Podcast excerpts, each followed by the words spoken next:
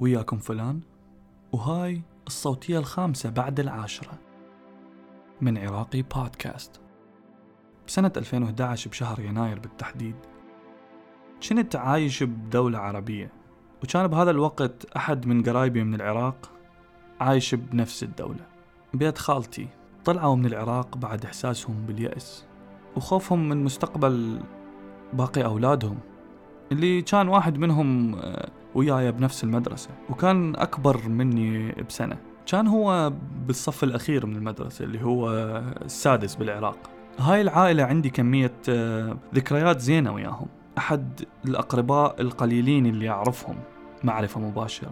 مع العلم أنه عندي هواي قرايب عندي سبع خالات وخالين وخمس عمات وعمين ومعظمهم عندهم نص دستة أطفال إذا مو أكثر.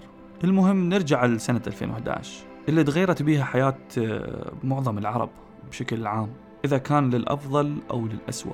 بداية من الثورة التونسية اللي نجحت بنص شهر يناير والثورة المصرية اللي آه، تابعتها شخصيا يوم بيوم ما كنت أعرف ليش كنت كلش مهتم بالثورة المصرية وكنت أتمنى أشوفها بالعراق بهذاك الوقت. كنت أشوف هاي الثورات هي الحلم اللي يتمرد بيه جيلنا على اللامنطقية اللي كانت عايشة بيه الأجيال السابقة. وكانت تريدنا نتعود على هذا الروتين من القمع للحريات وتشويه لكل ما هو مختلف وكل ما هو منطقي. الأحلى أنه الثورات هاي خلت حتى الدول المجاورة لهاي الدول تبدأ تطور من أسلوبها ويا شعبها حتى تتفادى أحد يثور عليها وتفقد السيطرة إذا كان تطوير إيجابي أو تطوير سلبي. إحنا هنا حتى نسيطر.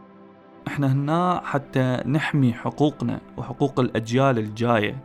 هذا اللي كان الشباب يحاول يوصله للعالم وللحكومة. كان الشباب يقول أريدك بس تسمعني بس هذا اللي أريده.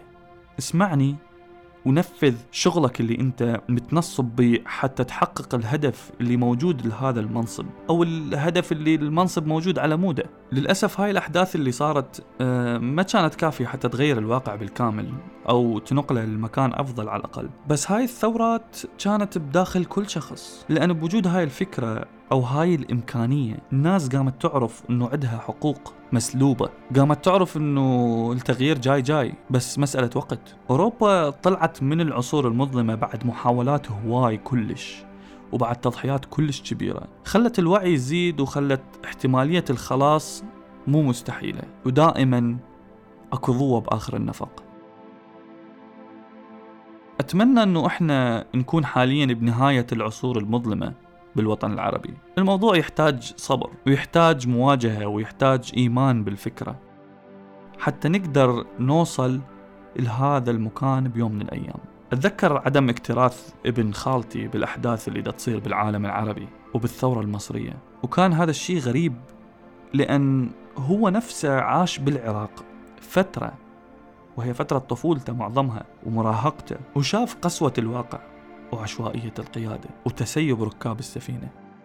أني أدري أن الموضوع كان صعب حتى أنك تفكر بي أو تطبقه بالعراق بهذا الوقت. لهذا كنت أسأل نفسي هل راح يجي اليوم اللي أشوف بيه الوعي بالعراق ممكن يوصل الناس إنها تاخذ هذا القرار أو تخوض هذا المعترك؟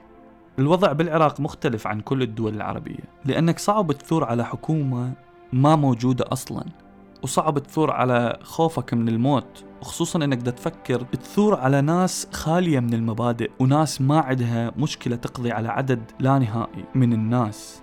بدون ما يلتفت العالم إلهم لأن العراق تعودنا عليه كل يوم موجود بالأخبار. ماكو تغيير جذري يخلي بوصلة العالم تتجه عليك بس من تكون دولة هادئة إعلاميا راح يكون الموضوع جدا مختلف. يمكن الخبر الجذري كان بالعراق من العراق خسر جزء من أراضيه لمجموعة من الناس اللي ما يستحقون أذكر اسمهم أصلا. بس بعد ثمان سنوات الموضوع تغير. إعلاميا العراق صار ممل مقارنة بالدول الثانية مع أنه الكل كان يعرف بقرارة نفسه أنه العراق مو بخير والمآسي كانت دائما موجودة. يمكن الثورة المصرية ما حققت أهدافها لحد هسه أو الثورة السورية تعقدت وصارت مو مفهومة لمعظم الناس أو الثورة اليمنية اللي تجاهلها العالم واستغلتها الدول اللي بالمنطقة. أحس الوضع بآخر عشرين سنة صار بالوطن العربي مثل الحرب الباردة بين أمريكا والاتحاد السوفيتي بس بشكل مصغر وبين دولتين أصغر والعرب صاروا يا إما مع هذا أو مع ذاك. وهنا العراقيين كانوا متنازعين اللي يريد هذا واللي يريد هذاك. لحد ما طلع الصوت اللي يقول بالعلن أني لا ويا هذا ولا ويا ذاك. أنا أريد أكون حر. أنا أريد أركز على تطوير بلدي أركز على نفسي. ما أريد أركز على أحد ثاني. واللي خلى الموضوع أجمل أنه الصوت كان ببال هواي من الناس. بس ما كان أحد دا يقدر يوصله أو يسلط عليه عيون وأفكار الناس. الخوف داخلنا إحنا. شلون ممكن نطلع من هاي الأزمة بأقل الخسائر؟ للأسف خسرنا هواية بتشرين وبكل مظاهرة تبعتها. أكثر من ألف عراقي راح. ضحية طلب واحد كان يطلبه وهو أريد وطن. شهداء الحرية أكثر وصف ممكن آه، ننصف به التضحية من أجل حياة أفضل. بالجانب الثاني صار عندنا أمل بالمستقبل وصار عندنا خبرة وفكرة عن الناس اللي دا تحكمنا وصار عندنا وعي ممكن بيوم من الأيام يوصلنا لبر الأمان. يمكن أكثر نصيحة لازم تمشي عليها بهاي الفترة إنك تطور من نفسك كفرد وتحاول تسوي الشيء اللي انت بارع بيه بأفضل طريقة وبأكمل وجه. لا تخلي أحد يقلل من قيمة الشغلة اللي انت دا تسويها. ودائما قدر مجهود الآخرين. حاول تكون شخص تفتخر بيه لما تحاول توصف نفسك لنفسك. لا تتجاهل أي فكرة إبداعية خطرت لك. ولا تستخسر أي مجهود تبذله حتى تطور من نفسك ومن الناس اللي حولك. الثورة مو بس ضد الحكومة والفساد اللي بيها إنما لازم تكون الثورة على أفكارك وعلى قراراتك. لأن هاي الأشياء من تتغير راح تقدر تنقل المجتمع لمكان أحسن وراح تقدر أخيرا تقول أنه الثورة نجحت. تحياتي.